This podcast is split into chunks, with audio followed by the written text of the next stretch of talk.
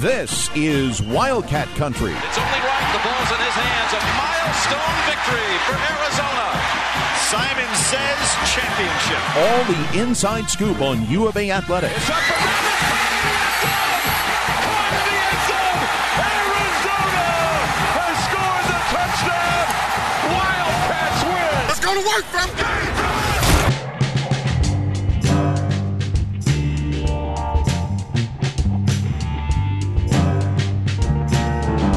Welcome to another edition of Wildcat Country. Eric Cohen and Shane Dale. Hey, it's the 4th of July week and there's nothing to talk about. Oh, wait, Shane, um, you know, I, I have a feeling this might be a five star show. Like maybe one of the best that we've ever had, right? There's a reason why we weren't rushing to get it out this week, Eric. You're welcome.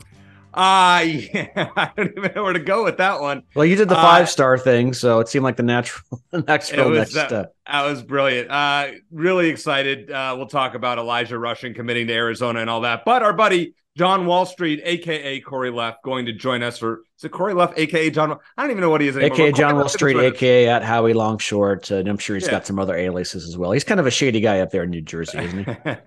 we haven't had Corey on for almost a year, so it'll be good to chat with him about a bunch of different things from uh, his babysitter as a kid to, and you'll see what we mean by that, to uh, TV rights and a lot more. But uh, Shane, I guess before we get into buy or sell, let's just talk about it. Um, Elijah Rushing is a Wildcat, uh, the hometown kid, five star, uh, number eight prospect in the country, according to 24 7 Sports, is now staying home and committed to Arizona. How shocked are you, number one?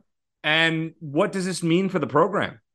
Well, I, I, um, I, well, I, I guess I'll, I'll go ahead. This is kind of like part of your buy or sell question, so I'll sort of get into it. So, uh, I'll, I'll get the the the skeptical stuff out of the way first, and I'll get right into the good stuff. So, Mhm. just take a step back for a moment and note that, that Arizona had a couple distinct advantages with Elijah Rushing. You know, Tucson native plays at South at Salpointe. His brother plays at Air, for Arizona. So this wasn't just an out of the blue five star commit for Arizona. With that said, uh, I think the impact of Rushing's commitment is significant. Um, maybe not so much nationally, but locally, in that it shows that Arizona can be a formidable contender for top recruits in the state, which has not been the case for a long time. Uh, they, I, remember when I wrote my uh, my first book, uh, a guy I talked to who played for Arizona back in the '50s said, you know, back in the day. 11 out of the 12 best commits or best recruits in Arizona would stay home and play for one of the schools, ASU or U of A and now it's the other way around. Uh, and I think since then it's been like 12 out of 12. Typically, the the best recruits almost always go out of state to the point where Matt Moreno told us last week that Kevin Sumlin didn't even try to to get some of the top guys in the state, and even in Tucson. Um, and so now Arizona's going toe to toe. Jedd Fisch and his coaching staff are going toe to toe with some of the best programs in the country. They beat out Oregon, Tennessee, and Notre Dame for this kid. You know, local guy or not, that is impressive. Um, like both Arizona and ASU have been awful in keeping four or five star talent in the state, haven't made it a priority. But not only is the coaching staff fighting for these guys, but now they're starting to win some of those battles. And the hope for me is that this will have a ripple effect across the state where you have some other four and five star guys uh, who might take another look at Arizona or a first look at Arizona really and say, maybe there's something going on here. Maybe I don't have to go play out of state. Uh, and maybe I shouldn't. Ju- maybe I should take an official or unofficial visit to Arizona before I, I move on to the Ohio States and Alabamas and all those. Um, and, and I don't have any illusions that Arizona's going to win most of those, but maybe they'll win some going forward. So from that perspective, I think it's a big deal because who knows how good Elijah Rushing will be, right? We, we Right. You don't know. 24 7 had to list like the top 10 commits in Arizona history going all the way Yeah. back to 2006. Some of them were, were big hits like Rob Gronkowski, others like Nick Costa, not so much. So maybe he'll be as good as a star rating, but even if he isn't, this commitment could open some big doors for Arizona going forward. Yeah, uh, and that's what I want to focus on here, Shane. I mean, just my thoughts on it. So we know that the conference is getting weaker without the Southern California schools, and there's going to be an opportunity for Arizona to maybe climb in. You know, we know Oregon's going to be the the most highly sought after school, the Nike money. Washington has a name from the past, but Washington has had plenty of down years. They should have a good year with Michael Penix and at quarterback and everything like that. But Oh, yeah. there's a there's an opening now behind Oregon as the number two school in terms of prestige in the conference, in my Yeah. opinion. Well, I mean, you don't, and that's a good point. Don't forget about Utah, though. I mean, Utah. yeah, but Utah's never getting five star kids. Yeah, I mean, unless they're from Utah, they're not getting five star kids. Like they're not they're not going to recruit a kid from Southern California that's going to Utah to fight. In my opinion, I, I, I understand. I'm just saying. I think Utah has firmly uh, implanted when, itself Winning, as, when as- Whittingham leaves, which will be in the next few years, I would think. We'll see. I think he's about ready for, you know, he's probably got a few years left. What's he going to do? I mean, he's done pretty much all that he can do. He's been to how many Rose Bowls? He's never going to win a national championship there. He's, you know, won a Pac 12 championship. Great. I mean, Yep. But I, I concede your point, though. You know, USC is, is going to be gone, and then UCLA, which is not necessarily a football powerhouse, but they've been good from time to time. They're gone they're still too. UCLA. They're still right? UCLA. They're still that brand, uh, and they still have Chip Kelly as a head coach. So yeah, I, I concede your point that you know Oregon is going to be the cream of the crop of, of the Pac-12. I think Utah is up there, but then there is a chance for you know as the Pac-12 changes to for Arizona to sort of reinvent itself and rebrand itself. And I, I as you know, uh, not just a men's basketball school, and there's still, I mean, Arizona. Step one is to become the big, the best football program in the state, which hasn't been the case more, um, more often than not since Arizona joined the Pac-10 with ASU in the late '70s. Um, so changing that perception is going to be difficult. But the fact that Arizona uh, has landed two five star guys now with with McMillan and Elijah Rushing, regardless of how it happened, it's happened, and I don't think that they're going to the the dominoes are going to fall, so they're going to land a bunch of five, four and five star guys going forward. But it's definitely enough to where some four and five star guys are going to start giving Arizona a second look and saying, "What what made what made Elijah Rushing want to go to Arizona?" I mean, I know he's got his brother right. I know he's got his brother there, but he wants to play in the NFL, and maybe he thinks that going to Arizona is going to help him get there more than the other schools. Maybe I, uh, since I'm thinking about going to the NFL too, maybe I ought to consider the same thing. So from that perspective, uh, rushing, com- uh, how, regardless of how good he, how good he is, the fact that he committed is is is the biggest deal here. I mean, you look at they've got two five star players in the last two years, right? Hmm. I mean, in, in the in the 22 and 24 classes, you've got two five stars. And I'm fully, you know, I know a lot can happen between now and signing day, but I'm confident this kid's going to want to stay home unless there's a total implosion at Arizona, which I would be shocked. I I, I just don't see Jed leaving this uh, at this point. Not yet, This no. early. Um, so I expect Elijah Rushing to be starting on opening day in 2024. All right, let's get right to it. It's buy or sell presented by our friends at Ice Shaker. Go to iceshaker.com and use promo code Wildcat Country, capital W, capital C. Get $5 off your purchase, or you can go to fanatics.com and get yourself an ice shaker. These things are amazing. All right, number one, Shane, keep it simple. The Desert Swarm is back in 2024. by herself. Going from Phil Steele's worst defense in the country to Desert Yeah, right. Swarm. Yep. Uh, we're getting there. Uh, Arizona's landed some some top guys, uh, and I mean, there's a there's a bit of a drop off after um, after rushing, but you know, most of their, I think a slight majority of their commits in uh, in the month of June, and I think they had like a, a dozen of them. Uh, were on the defensive side of the ball. Certainly some. Uh, as we like to say in the corporate world, some opportunities on the defensive side. Yeah. Uh, but yeah, the, the the fact that that uh, you know Jed Fisher's an offensive guy and they landed a big defensive guy is is, is a big deal. So um, I will buy that that it's definitely a step in the right direction. Um, we'll have to still wait and see on on Johnny Nansen's ability as a defensive coordinator. Uh, again, I think bringing Duane Akina onto the staff was a big deal for recruiting and on field uh, performance. Um, but it will you know give him the same chance that we're giving Jedd Fisch. Uh, no, Desert Swarm is not back yet. Yeah, we're gonna Uh, we're gonna sell that. I agree. We're gonna we're gonna sell we're gonna sell that, but definitely headed in the right direction. But there's only one direction to go, really, with the defense. But but here's the thing, Shane. Now that you know you have a guy who's a five star guy that's coming into the fold in 24, if Johnny Nansen's defense woefully underperforms again this year, is he on the very hot seat uh, at the end of the season? In your opinion? uh, I I think. Well, what's my standard answer? You give him three years.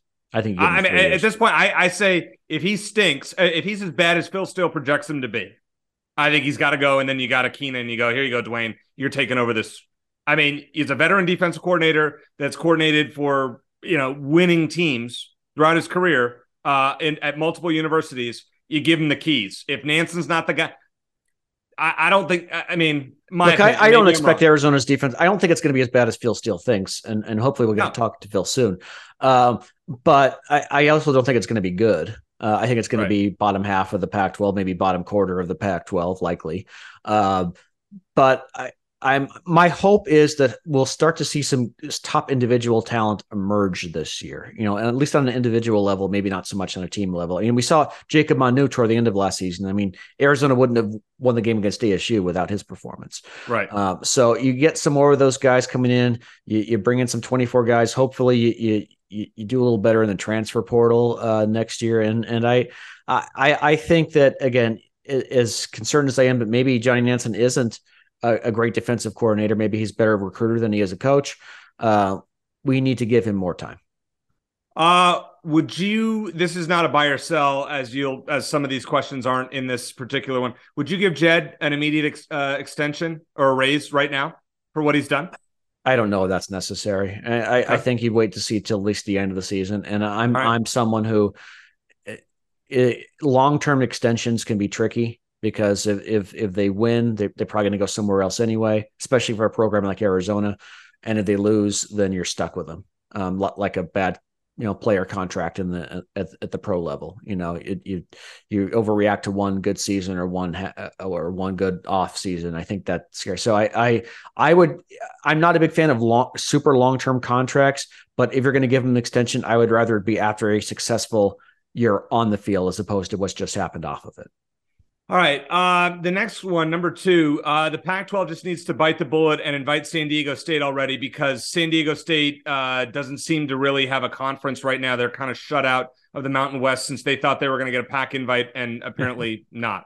Yeah, what a mess for them, huh? Like I tweeted the other day, they're turning into, into the uh, Arizona Coyotes of the NCAA. They seem to be uh, homeless for the time being. No one seems to want. I mean, it's funny because their men's basketball team just went to the national championship game, and they've got a good men's basketball team and football program. But yeah, they've uh, they've made some questionable decisions. Uh, but yeah, I, if there's one school that would make the most sense and be the most realistic to add to the Pac-12, um, you know, unless you're you're not we're not I'm talking dream scenario we're talking realistic. I think it would be san diego state. You know it's a big market san diego.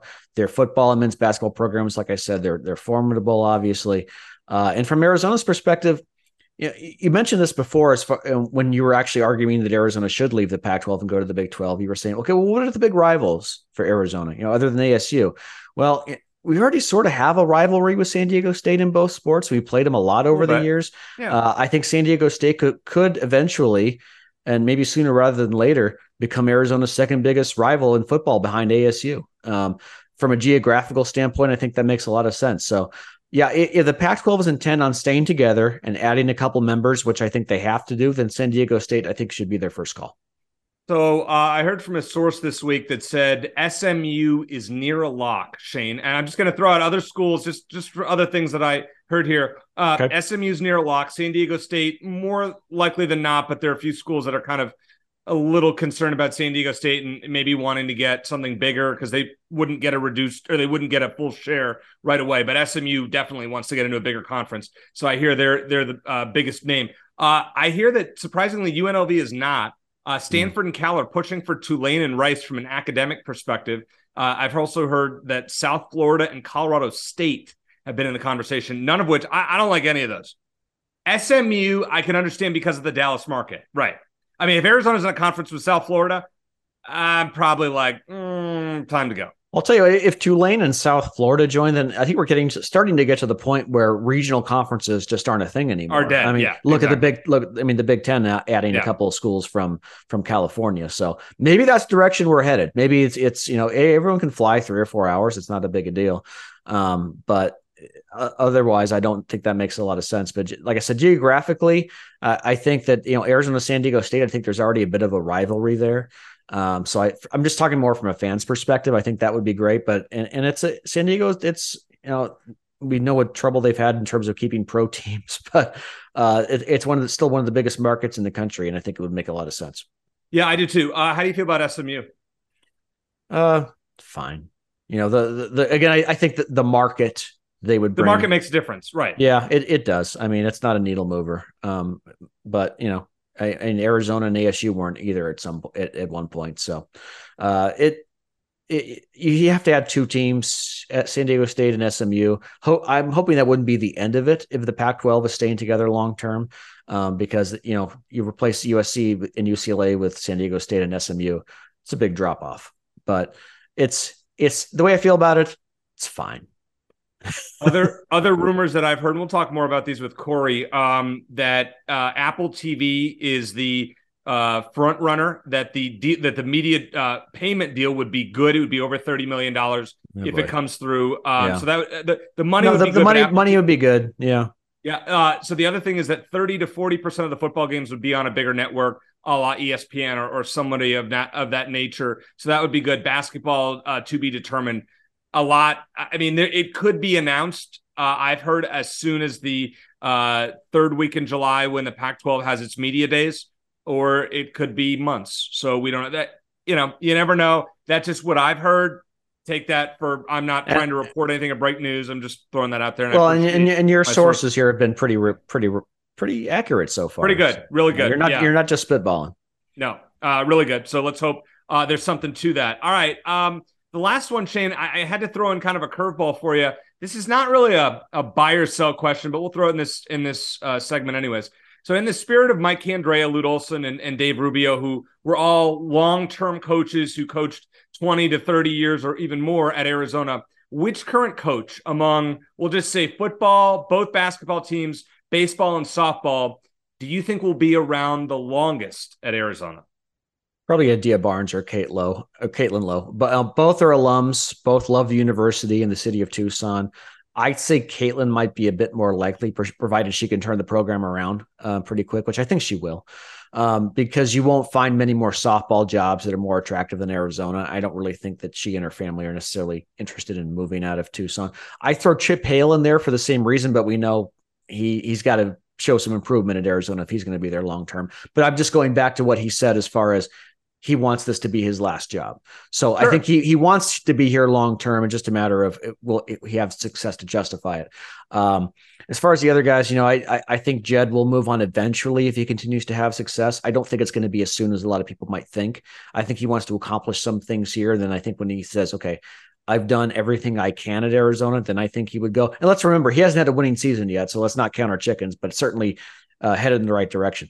And then Tommy Lloyd, um, you know, maybe he wants to go back home to Gonzaga even when Mark Mark Few retires. So I, I don't I don't know. That that's probably going to be a ways down the road. So I'd go with Caitlin Lowe and maybe Adia Barnes as far as who's going to be here the longest. I'm actually going to disagree with you here. I'm gonna I'm gonna buy Tommy Lloyd here in this Okay. discussion. That's fair. Uh, I don't see him ever getting a job that's probably better than Arizona. I don't know if he really wants to go back to Gonzaga. I mean, then you got to live not. up in in Mark Few's footsteps. You know, Sean Miller, as as good of a job as he did at Arizona, how many Final Fours? None. So Arizona hasn't been to a Final Four in 20 years. If he if Tommy Lloyd gets him there, which I think he will, I mean, he he might get a statue like Lute Olson did. Yeah, it's interesting because uh, Arizona is definitely one of the top jobs in the country for men's basketball, but yet the last two coaches, Lute Olson and Sean Miller, Arizona had to prevent them from going somewhere else when they were maybe you know, dipping their toe in the water. You know, and obviously most recently Sean Miller with Maryland. So there's always that possibility. But, yeah, but here's the thing about Tommy Lloyd. Tommy is a West Coast guy, so I think you. Yeah. I, am throwing everything, uh, you know, east of Arizona out. And maybe it's naive, I, you know. that's why I mentioned Gonzaga. I'd say Gonzaga, but I, I can't imagine they're going to remain a powerhouse forever. I think UCLA is obviously a top job. You know, would be the other high profile job on the West Coast. But I think he has a great thing going in, in Tucson as far as Oh, yeah. a strong recruiting base. He should have Arizona competitive just about every year. Uh, I, would love to say Adia. I, I I could see Adia, even though I could see her getting a bigger job at some point if she were to have another another spike at Arizona and just going and taking the payday. Yeah, and, and what's interesting about that is I, I might not have thrown Adia in there if she, if it looked like she was going to keep Arizona as a, as a perennial top ten team, and that just hasn't been the case. And so I don't think that the market for her is quite as big as it was a couple of years ago. Uh, so I don't, and she has a good contract. She earned two pretty swift contract extensions um, after the the getting Arizona the national championship game, which by the way is still surreal that that happened. Surreal, absolutely surreal. Yes. but um, so I, I keep that in mind. But I, I think that you know Caitlin Lowe, it's just she's you know played at Arizona. She coached at Arizona with, Mike Candrea. She's got her family here. It's a destination job, the softball program. As much as we talk about the men's basketball program, the softball program has been by far the most successful in terms of championships at Arizona. So, you know, maybe there'd be a couple other places that would come calling if she did well, but I even if they did, I don't think she'd go unless it was a, a lot more money and her family was on board for it. Well, it's been an exciting day. Uh, we're recording this obviously Thursday evening, and it's been a really exciting day uh, for Arizona fans of, especially if you're an Arizona football fan and diehard like like I am and, and Shane is. So uh, let's talk to our buddy Corey Leff from AKA uh, John Wall Street. Uh, you can find him at Howie Longshort. I always get them all. like, I know. I intersperse them. He's got, got so many names. names. So we're gonna talk to him here on Wildcat Country.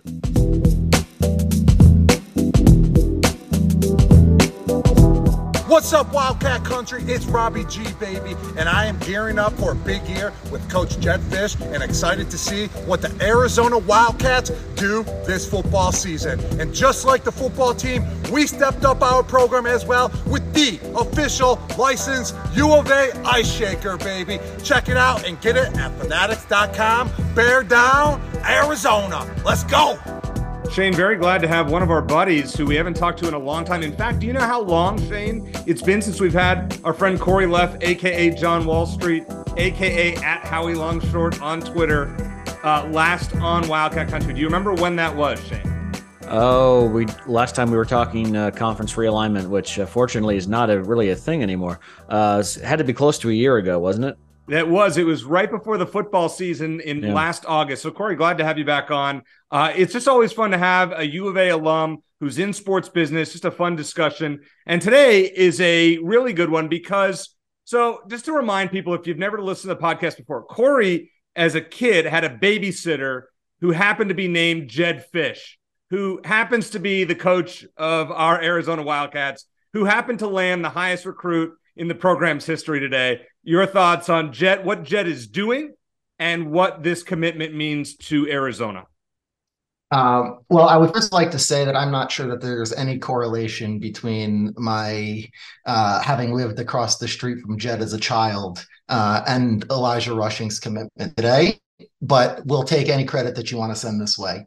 Uh, ex- extremely excited about, about commitment, extremely excited about Jed being able to continue the momentum, uh, which really is, I think, largely what the story is about, right? It's it's the continuing momentum. It was one thing to land one five star in McMillan last year.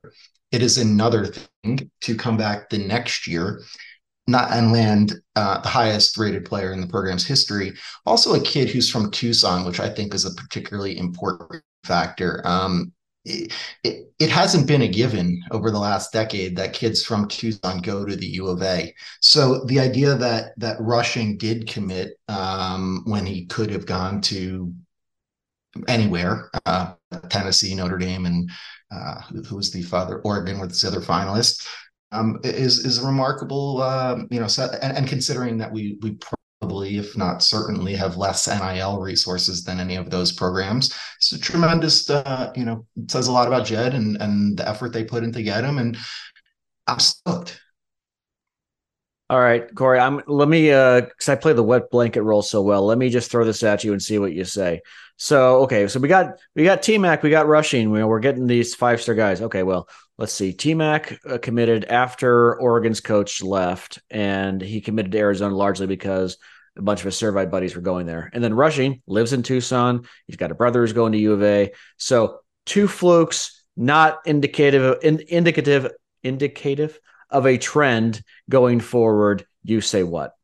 I, you know, I think you're right. I, I think there's, there's probably some substance to that, right? You, I think you have to get a little bit lucky when you're this this caliber program you sometimes have to um, you know be a little bit unconventional but they're not doing anything that's that everybody else isn't doing uh, you know college kids want to play with their friends um, college players are close to their family. Uh, and so, you know, the, the, the interesting thing about rushing, right, is that his brother and father had had gone to Florida. There was kind of an assumption for a long time that he was going to follow in those footsteps. Um, it, it's only been really in the last year, I think, that people seriously thought it was a possibility he could end up in Tucson or stay be to, to continue to stay in Tucson.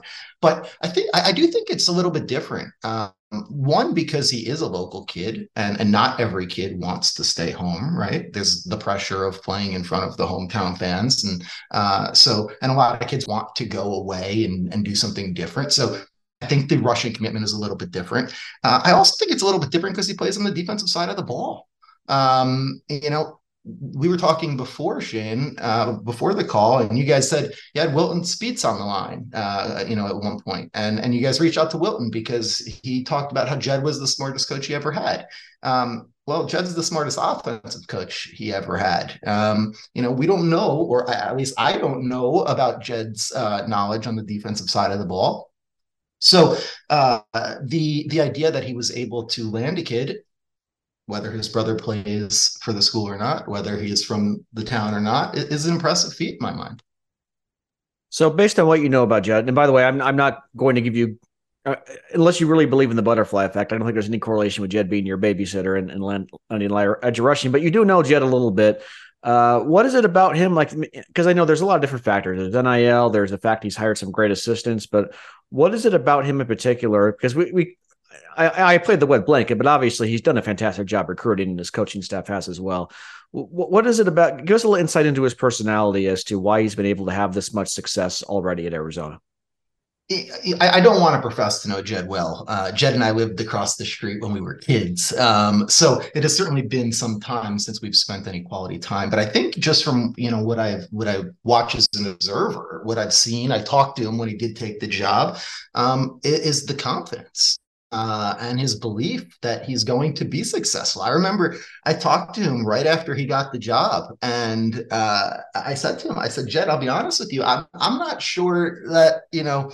I, I have I'm a, I'm a little bit skeptical about this. You know, he had moved around a whole bunch, and and he was flat out like, "I'm not. I'm not surprised. Like, I'm the best guy for this job." And I'm like, "Okay." Um, he had me convinced. You know, so uh, I I I think he is a very confident guy. I think he um, certainly has a personality that uh, people gravitate to. He certainly understands social media, um, and, and, and everything you keep hearing is about the uh, kind of the atmosphere, the that he has built. The um, I don't know what you want to call it, but just the there's like a tangible buzz around the program um, that he's created, and and and I think all of that contributes to it. To be honest. So Corey, the one thing about Jed that you know we we've seen the performance improve from year one to year two. Uh, we've seen the recruiting be excellent. You happen to know a few of the power brokers at Arizona. We'll, we'll leave those people unnamed. Do you think it's time that Jed gets a long term extension, despite not having taken Arizona to a bowl game yet? And I have a follow up on that after you're done. You know, I'm, I don't necessarily have a, a strong opinion on that. Um, you know, as a as a fan today, my initial reaction was yes, we need to lock them up. Um, you know, I think at the same time, college sports is, is and Arizona in particular, the Pac-12 in particular, is is in a tumultuous point right now. Right, we don't know what our next media, media rights deal looks like. Um, so you know, my my gut says yes. He's done a fantastic job, and Arizona should continue to keep him happy. We want to do everything to ensure he stays here. Um, with that said, I look around and I see deals like uh, Mel Tucker at, uh, at Michigan State, and I'm like, you have to think that they wish they didn't give that guy a 10 year deal after one year. Um, so, you know, Jed has done a lot of things right, but if if they come out and, and again, I think this is going to be a great year. I think I actually I think they get to a bowl game this year. Um, I, I, really do think this is the year that it turns the corner. Um, but you know, they if they finish two and ten, people are going to people aren't going to care that he got rushing and, and McMillan. You know, people are going to care that they haven't won and that they've regressed this year. So all of this nice buzz, all this momentum is great. You still got to win games in the fall. Everybody knows that. That's not like that's not news to to the program. Um, and so you know we just keep this thing moving. Yeah, and my follow up here, and sorry, Eric, I just wanted to ask because I feel like there, to your point, Corey, or maybe what you were alluding to, I don't think there's a lot of benefit in super long term contracts like like ten years because, like you said, if if he starts losing, then you immediately re- regret it, and then you have to think, you know, buy out or just or just or just run you know, run it out. And uh, but if he starts winning, you know, you can sign him to a, a longer contract, but he's probably going to go somewhere else anyway, who can offer more money, right? If that's what he wants to do. Hundred percent. Um, you know, I think the all you can do is try to keep them happy, right? All you can do, and, and that may not necessarily mean the most money. Some coaches want maybe his kids end up coming to, to the U of A, and he wants to be there. Well, remember Rich Rod's kids came to the U of A, and he wanted to be there when his kids were there. So, um, you know, it could be there. There's all different reasons why people stay at jobs. Um, but I think you know, as long as Arizona continue, makes him one of the you know upper echelon paid coaches in the Pac-12. Um, I, I, you know I don't see any reason. Tucson's a great place to live. He said it a million times that he, he his family and, and and he adore the city. So um, you know I, I, certainly don't think he's he's scratching to get out any means, which was the perception I think and the fear initially. Um, and I think that maybe that um, maybe if you know the the, the commitment of another five star uh, just alleviates any remaining doubts. So I want to transition here. Speaking of, you know, like Jedd Fisch, obviously there's a there's a ability to compete in the Pac, whatever they will be, with USC and UCLA gone. But the big issue right now is the TV contract. So assuming the conference stays together, and I've heard the rumor, you know, from a source that Apple is the leader in the clubhouse to get the majority of the Pac whatever's rights. How do you feel about Apple as a primary distributor for uh, this conference? A disaster. They really? can go behind a pick like that. Uh, a an absolute disaster. That is a conference killer. Um, now, that doesn't mean some portion of a deal that goes to a streamer is necessarily a bad thing. Um, I think the the best and only scenario that the conference should pursue uh, is one that is heavy in linear television with ESPN and or Fox, um, and then I think you try to close the gap uh, with the Big Twelve with some component of a streaming deal, and that doesn't necessarily have to be Apple and Amazon.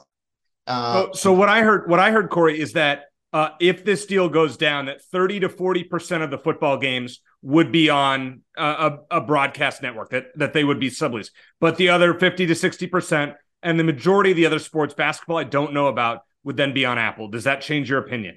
So you have to think about how does this play out, right? So what what good does it do Apple to have a Pac-12 package to pay up because you're assuming they're going to pay up, right? To for a Pac-12 package that doesn't have the marquee games because that's what you're assuming goes to Fox and ESPN, right? Yeah, but but here's here's why you do it because you're getting everybody on the West Coast that's going to pay for that Apple TV service to watch their university's basketball, uh, you know, their football game. Where you know people do it for the Pac-12 network, you would think, right? I mean, the there is no real evidence uh, or, or, or let me i think i forgot what the pac 12 network is. I think the pac 12 network has like 11 million subscribers or something like that but it's bundled right? It's part of a package. Um, those are 11 million people that are signing up to pay x number of dollars a month for a service that they would have to if, if the service was on apple or amazon.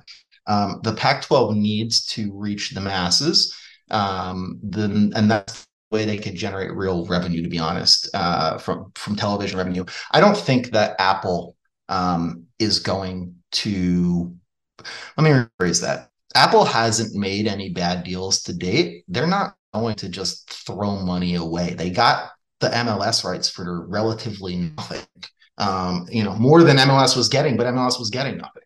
Uh, um, Amazon has grossly overpaid for properties like Sunday, excuse me, like Thursday night football. Um, but they're not doing that anymore. So I'm not sure that either of those two outlets are just throwing money at the Pac 12. And if they're not throwing money at the Pac 12, then why even take the money and the, the, the minuscule reach that you will end up with?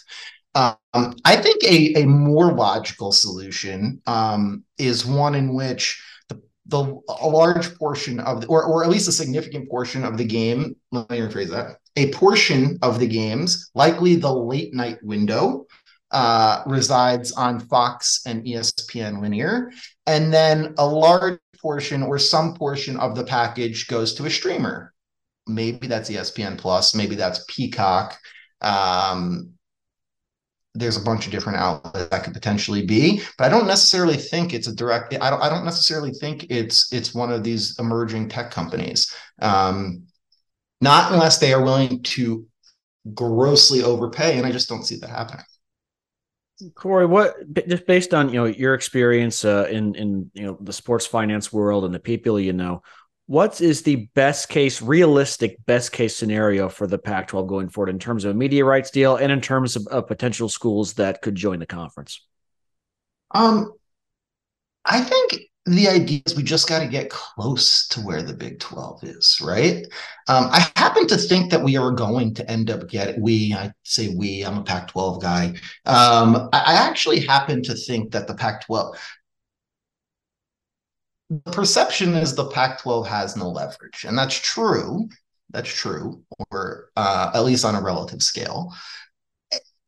But these things just don't go backwards media rights values historically. And I know people say, well, they haven't, but they're going to start. Maybe.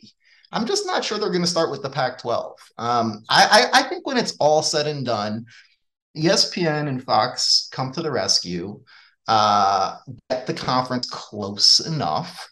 They offset the balance with a streamer. They and so some portion of this ends up, like I said, on Peacock or Plus or whatever, ESPN Plus or whatever. Uh, and and and they end up being able to spin it as they finish with a better deal than the Big 12, even whether or not it's meaningfully better. Um, but I don't think it really matters, to be honest. Like I think at the end of the day, we we just got to keep it together for now. There's going to be another round of realignment. We know that. It, as soon as the conference, as soon as the playoff expands in 26, there's going to be another round of realignment. And and once everybody kind of figures out what value prop is there, uh, and how the dollars can be split up, then we can see some movement again. Um, but I think in, in the short term, uh, the Pac-12 wants to try to keep, you know, just keep the boat steady. And there's no reason to push all your product behind the Apple paywall where nobody could ever watch your games and nobody ever sees you. I mean, it just doesn't make any sense. Uh, and it certainly doesn't make any sense if you believe that there's going to be another round of renegotiation or realignment, and and you're you're about to, you know, head into a, you know, into the wilderness and we're never to be seen again. What do you, what about the potential schools that that Pac-12 could add? I mean, you hear San Diego State, you hear SMU. What are your thoughts?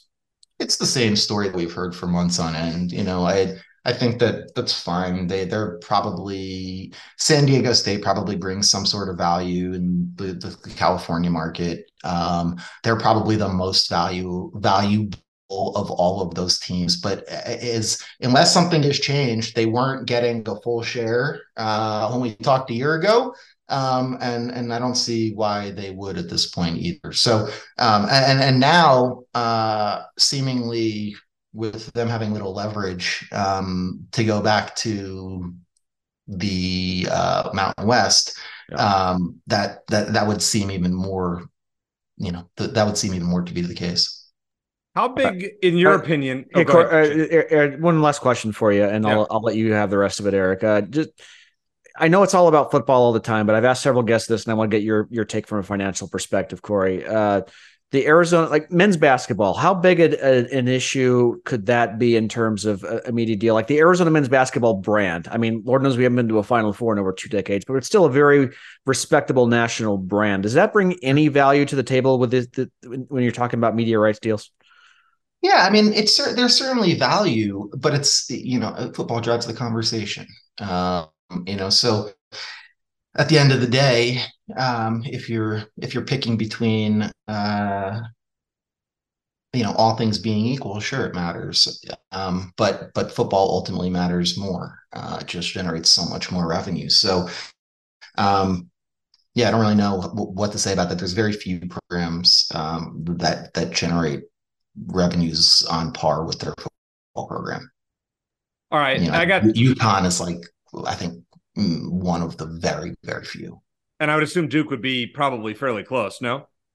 I honestly I doubt it with the ACC revenues. Probably, I on I, I probably not. To be honest, I, I don't know, but my gut would say no. All right, so uh, two last questions for you, Corey. First of all, I've, I've, taken some heat on this program from Shane and maybe from some viewers uh, and listeners that I think Arizona's basketball schedule this season is too difficult in the non-conference when you have at Duke, you know, neutral site Wisconsin, uh, or, excuse me, neutral site Michigan State, Wisconsin at home, Alabama neutral site, and what's and and uh, Purdue, which is basically a road game in Indianapolis. Is Tommy Lloyd too aggressive, in your opinion, for his own good? No, I love it. Isn't this what we used to do? Roll it up. Let's uh let's let's let's play the tournament or as close to we can play the tournament in in November and December, and then we'll be ready to roll come March. Isn't that the idea? Go ahead, Shane. I know what you want to go, go ahead. No, I agree 100%. I, I, I love that. And my, my philosophy, guys, is, is, you know what? Let Arizona get its ass kicked a couple times early in the season. You know, and I'm not saying that's going to happen, but if it does, so what? You learn from it. You get better. You evolve as a team. You know, and Lord, those based on you know the last couple seasons, this team could use a little bit of humility uh, going into uh, the NCAA tournament later in the season. So no, it's I'm all I'm all for it. Either there's you know you don't have to win. You don't have to win 12 games. You don't have to win all. You just have to get into the tournament. That's all. Right. So and and the truth is is that it really they just got the Pac-12. Uh, so they, they don't really even have to win, right? You know, in terms of in terms of seeding and so forth. So, um, well, well Corey, the, when when they when they won the whole thing in ninety, but, when they won the whole thing in '97, they were tied for fourth in the Pac-10. Oh. I'm with you. I'm with you. Get to the tournament, and it's a it's a crapshoot. How many times have we been one and one or two seeds and, and we got in bounds? I'm with you. So yeah, I I don't I I think you just schedule as tough games as you can and get as, as, as battle tested as you can and let the chips fall where they may. Yeah, and I don't think the Pac 12 is going to be anything special this year. I mean, USC looks to be okay. Colorado has a top recruit. UCLA looks to be down. I mean, who knows what their team's going to look like? Um, yeah, I mean, Arizona should be the best team. So, okay, I'll give you that. All right, last question. I also just, just jump in. Yeah. One more point yeah. there. I also think from like as we talk about the business of college sports and like maximizing revenues and such, scheduling quality games is good for the sport. It drives eyeballs, it sells tickets, it drives interest. Like all of that stuff is good. Um, I recently wrote just wrote a story this week about how Showtime is trying to combat piracy uh, by putting on marquee fights, and one of the ways they're able to do that is is by is by putting the best fighters against each other because what happens is is people have viewing parties when for these big pay-per-view bouts and they don't want these illegal streets to cut out in the middle of the fight with all their friends over. So putting, you know, the idea, the synergies aren't, you know, the comp isn't exact apples to apples, but the idea of, uh, you know, putting the best teams against the best teams is good for the sport. You know, I, I just have to say, I know you and Shane both love when I say, you know, I gotta admit, I've looked at some Final Four tickets recently. It is here. I didn't mention anything about Arizona. I didn't say anything, Shane or Corey, about Arizona. All I right, last well, to say. Yeah, go ahead. We can aff- you can afford to spend more on seats because you don't have to travel. Exactly the way I look at it. Now let's hope Arizona has a good year. This tough non-conference schedule that you guys speak of maybe pays off. They're more battle tested. Okay. Uh, last question. So Corey, you've been, you know, John Wall Street uh, as a business, you were on a, a platform and then you kind of had some undergone some changes in the last year. Just tell us where people can find you and, and kind of what you're up to from that perspective. Yeah, so I just at the end of 2022, I left uh, Sportico, where I had been for the previous three years, and uh, just working to build out a, a, broader business around the John Wall Street brand. Uh, a lot of that is events and consulting based. Uh, you can sign up for the free newsletter at johnwallstreet.com. Um, but yeah, it's a, a, lot of a lot of the same. We're still trying to put context and perspective uh, on the biggest stories and trends and on the business and finance side of sports, and try to give people a little bit of a, a peek behind the curtain in terms of why decision makers and smart money are doing what they're doing. Always great to have you on. It we hope to do it more than once a year, but great intel, just great Arizona discussion on what I consider a five-star show here on Wildcat Country. So for Corey Leff, John, aka John Wall Street, for Shane Dale, I'm Eric Cohen. Thanks for listening, and as always, bear down.